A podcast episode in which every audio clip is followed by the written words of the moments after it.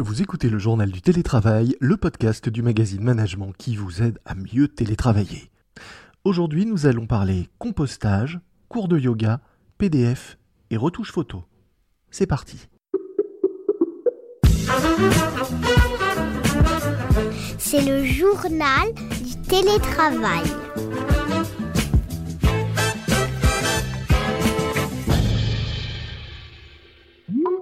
À force de vous voir dans l'écran de votre ordinateur à longueur de réunion en visio, vous vous dites que vous vous offririez bien un petit lifting virtuel ou que vous retoucheriez bien votre fond d'écran un peu déprimant. Bref, vous aimeriez un bon coup de Photoshop.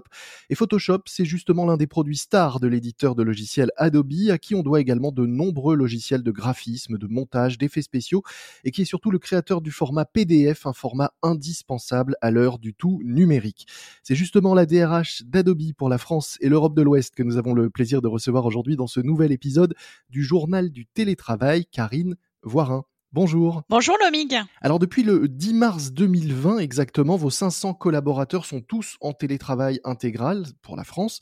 Pas de retour au bureau prévu pour vous avant septembre dans de tout nouveaux locaux qui vous attendent depuis euh, mars dernier, des locaux où vos cartons euh, s'entassent euh, et prennent la poussière sans doute. Première question, est-ce que ce 100% télétravail pour vous ça fonctionne ou est-ce que là vous commencez à en avoir vraiment assez? Ça fonctionne. On a récemment d'ailleurs fait une enquête interne, on a reçu les résultats il y a quelques semaines mmh et nos salariés nous disent que l'expérience du télétravail depuis un an est bonne ou très bonne pour 71% d'entre eux. Donc ça s'est plutôt bien passé. Effectivement, il y a eu, je pense aussi, des réflexions sur l'organisation du travail, sur la durée des réunions. Mmh Ceci étant, on a quand même très envie de se retrouver dans notre nouveau bureau parisien. Alors, vous disiez que le télétravail était bien vécu par vos collaborateurs. Quelle expérience avait-il du télétravail avant le début de cette crise? Est-ce que tous étaient des habitués du travail à distance, même à petite dose? Ça dépend des profils et des habitudes on avait euh, une pratique quand même du télétravail avant la crise où on avait euh, plus de, 80% de nos salariés qui avaient expérimenté le télétravail mmh et 30% euh, qui le pratiquaient plusieurs fois par semaine. Donc une, expérience quand même déjà, déjà présente en fait. Ces chiffres s'expliquent aussi par, vous le disiez, tout ce que vous avez mis en place pour accompagner vos salariés pendant cette période. Alors on peut citer notamment des cours de yoga, des challenges créatifs, différentes opérations de, de team building. D'abord, parmi tout ce que vous avez testé, est-ce qu'il y a des choses qui ont mieux fonctionné que d'autres et certaines qui, à l'inverse, ont fait flop ou ont été un peu décevantes Je pense que c'est vraiment un ensemble de mesures et d'accompagnement qui ont fait que euh, ça a plutôt bien fonctionné. Mmh Le premier élément, c'est probablement la confiance qui s'est euh, instituée euh, très rapidement entre l'entreprise, l'équipe managériale et les collaborateurs. Hein. C'est vrai, comme vous le disiez, on a choisi de fermer tout de suite nos bureaux pour préserver la santé, la sécurité de nos collaborateurs. Mmh et vraiment aussi ce que j'appelle le caring donc c'est vraiment le, prendre soin les uns des autres. Mmh et ça, ça se manifeste dans toutes les occasions de réunion, de savoir comment les gens euh, vont véritablement.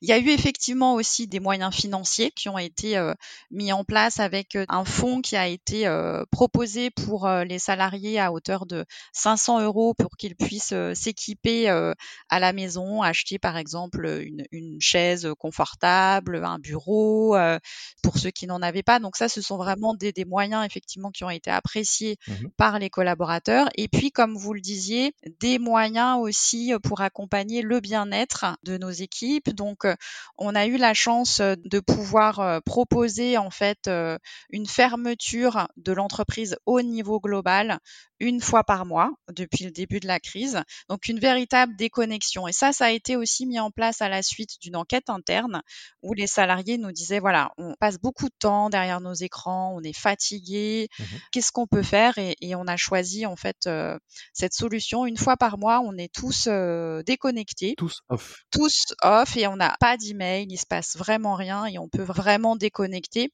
Donc ça a été un point très positif. Et puis bah voilà, effectivement des, des ateliers yoga. Il y a eu aussi beaucoup d'ateliers sur la gestion de cette situation en fait, hein, mmh sur la gestion du temps professionnel privé, gestion de la parentalité aussi, puisque pour beaucoup, on avait les enfants à la maison dont il fallait s'occuper. Donc voilà, on a vraiment essayé de mettre en place des choses pour aider nos salariés. Derrière ma question aussi, l'idée peut-être c'était de, de, voir que vous nous disiez entre des opérations de formation pour aider à rééquilibrer ou à mieux équilibrer la vie pro, la vie perso et des ateliers sur, par exemple, que vous avez pu organiser anti-gaspillage avec un maître composteur. Mmh Est-ce que certaines opérations sont pas un peu plus anecdotiques que d'autres? Et peut-être pour ceux qui nous écoutent aussi comprendre que la logique, c'est que tout s'inscrit dans un écosystème global de d'attention dont vous parliez, mais que si une entreprise décidait d'adopter simplement une mesure ou une mesurette, ça ne suffirait pas si à côté de ça, il n'y a pas cette confiance et cette culture plus globale. Oui, complètement. Alors, je pense aussi que l'intérêt, c'est justement d'être à l'écoute, en fait, hein, mmh de ces salariés et de comprendre ce qui peut les intéresser et qu'il n'y a pas forcément une mesure qui va satisfaire tout le monde. Donc c'est aussi euh, bah, d'aller un peu à la recherche des besoins, des envies et dans la mesure du possible de pouvoir y répondre. Et c'est vrai que avec la pluralité de propositions qu'on a pu euh, mettre en place, que ce soit au niveau du management, euh, aussi des équipes qui se sont mobilisées elles-mêmes. Hein, l'atelier de compostage dont vous parliez, voilà, c'est, c'est une équipe interne qui se mobilise pour proposer ça. Notre CSE aussi a été très actif sur le sujet. Voilà, c'est un ensemble de propositions mmh et bah, chacun choisit ce qui lui convient en fait. Est-ce que vous avez cité le mot management Est-ce que finalement la clé elle n'est pas là aussi Vous dites d'ailleurs vous que ce qui fait la différence c'est la qualité du, du, management et que l'évolution du comportement des managers a été clé pour la réussite de cette organisation et de ce passage au 100% à distance pendant cette période? Évidemment, c'est complètement la clé. Ça a été la clé pendant cette période. On a beaucoup échangé avec notre communauté euh, managériale. Mmh on a aussi fait euh, des sessions de partage d'expériences, de partage de bonnes pratiques pour qu'ils bah, puissent aussi s'inspirer les uns les autres sur euh, ce qui marchait bien, partager les difficultés aussi pendant cette période. Et puis, ce qui va faire la différence aussi, ça va être bah, le, retour au bureau mmh avec un mix présentiel, distanciel que les managers vont gérer avec l'ensemble de leurs équipes. Donc là aussi, évidemment, ils vont faire la différence et ils vont être clés dans le dispositif. Vous parliez d'évolution des comportements des, managers. En quoi ont-ils évolué? Sur quel point ont-ils évolué? Est-ce que c'est cette fameuse confiance dont vous parliez au début? Et est-ce que pour faire évoluer ces comportements, vous avez aussi euh, euh, mis l'accent sur la formation de ces managers et de leurs collaborateurs dans la gestion de la distance Oui, alors on a déjà beaucoup de, formations qui sont euh, proposées à nos managers et à l'ensemble de nos collaborateurs sur le, le management des équipes euh, internationales, le management interculturel, le management euh, à distance. Ça s'est effectivement accentué avec la crise. Je pense que l'accent qui a été mis de manière plus particulière, ça a vraiment été sur l'écoute, sur la compassion, sur la bienveillance sur le fait peut-être de passer un peu plus de temps qu'habituellement quand on est au bureau pour aussi comprendre quelles sont les situations particulières, compliquées, personnelles et, et vraiment bah, continuer à, à, fédérer une équipe, continuer à garder ce lien social qui est si important. Mmh et c'est vrai que c'est quand même plus difficile de le maintenir quand on ne se voit pas et qu'on se voit que à travers un écran. Vous êtes directrice des ressources humaines. Est-ce que justement vous, ce lien humain vous manque particulièrement et comment est-ce que vous l'avez entretenu malgré la distance? Oui, oui, il me manque aussi, évidemment. Bah, j'ai fait comme ont pu faire aussi, je pense, les autres collaborateurs de l'entreprise. C'est vrai que j'ai cherché aussi à, échanger beaucoup, à comprendre, à partager aussi hein, quelles pouvaient être mes difficultés. Et c'est vrai que le, fait de, parler de tout ça avec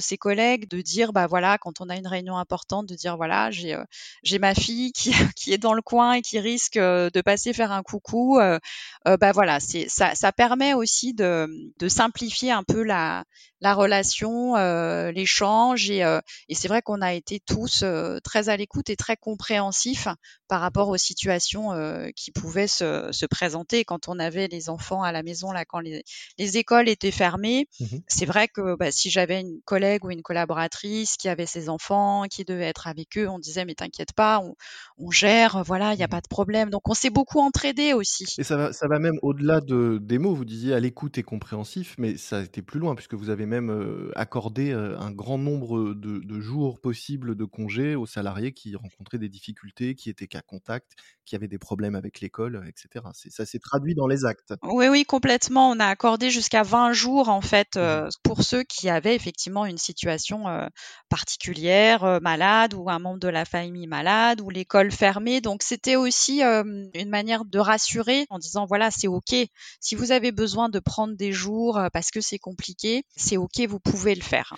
Vous êtes directrice des ressources humaines, donc je disais, il y a humain, mais il y a aussi ressources. Qu'est-ce que ça vous apporte d'un point de vue d'attractivité des talents, du fait que les gens restent plus peut-être chez vous qu'ailleurs voilà. C'est vrai qu'on a aussi dans une enquête récente, on a 93% hein, de nos salariés qui disent qu'Adobe est une entreprise où il fait bon travailler. Je pense que cette période a permis de démontrer, comme vous le disiez justement, qu'on prenait soin de nos collaborateurs et que ça se traduisait dans des actes. Mmh Donc je pense qu'ils ont, euh, ils, sont fiers en fait hein, de travailler dans une entreprise qui prend soin d'eux de manière authentique.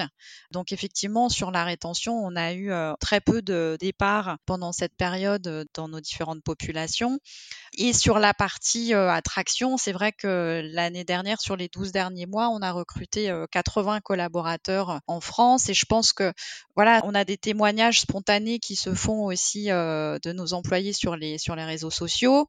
Donc forcément, ça a un impact positif aussi sur nos futurs candidats. 80 nouveaux que vous n'avez donc pas rencontrés physiquement pour l'instant. Exactement. Donc j'imagine que pour eux, ça doit être effectivement une expérience particulière. Alors on a vraiment essayé là aussi sur le onboarding de nos nouveaux de, faciliter les choses. Donc il y a eu des sessions d'intégration, de formation qui ont été faites pour l'ensemble de ces nouveaux. Et puis ben voilà, lorsqu'on a des réunions avec l'ensemble des employés, on a essayé de faire voilà des petites vidéos pour qu'ils puissent se présenter. On leur pose quelques questions. Il y a des coffees virtuels aussi qui peuvent se mettre en place avec eux. Donc on fait du mieux qu'on peut bah, pour essayer de créer ce lien, ce sentiment d'appartenance, même si euh, pour l'instant euh, c'est virtuel, mais, euh, mais je pense qu'ils ont très très hâte aussi de découvrir les nouveaux bureaux dans quelques temps. Et vous serez à pied d'égalité avec eux puisque vous découvrirez tous en même temps ces nouveaux bureaux donc, qui vous attendent depuis le premier jour du confinement et que vous inaugurerez donc en septembre prochain normalement si tout va bien. Exactement, on a vraiment hâte de, de s'y retrouver. Merci beaucoup Karine Voirin. Je rappelle que vous êtes la DRH d'Adobe pour la France et l'Europe de l'Ouest et que votre entreprise a récemment été nommée deuxième entreprise française où il fait bon travailler par euh, Great Place to Work. Great Place to Work dont le dirigeant pour la France sera l'un des prochains invités de notre podcast. Merci Lomig. C'est la fin de cet épisode du JT, le journal du télétravail de management. N'hésitez pas à vous abonner à notre podcast sur les plateformes d'écoute. Vous serez ainsi averti de l'apparition de chaque nouvel épisode. Moi je vous dis à très vite, d'ici là soyez prudents, respectez les consignes, les gestes barrières et bon télétravail à tous. C'est le journal du télétravail.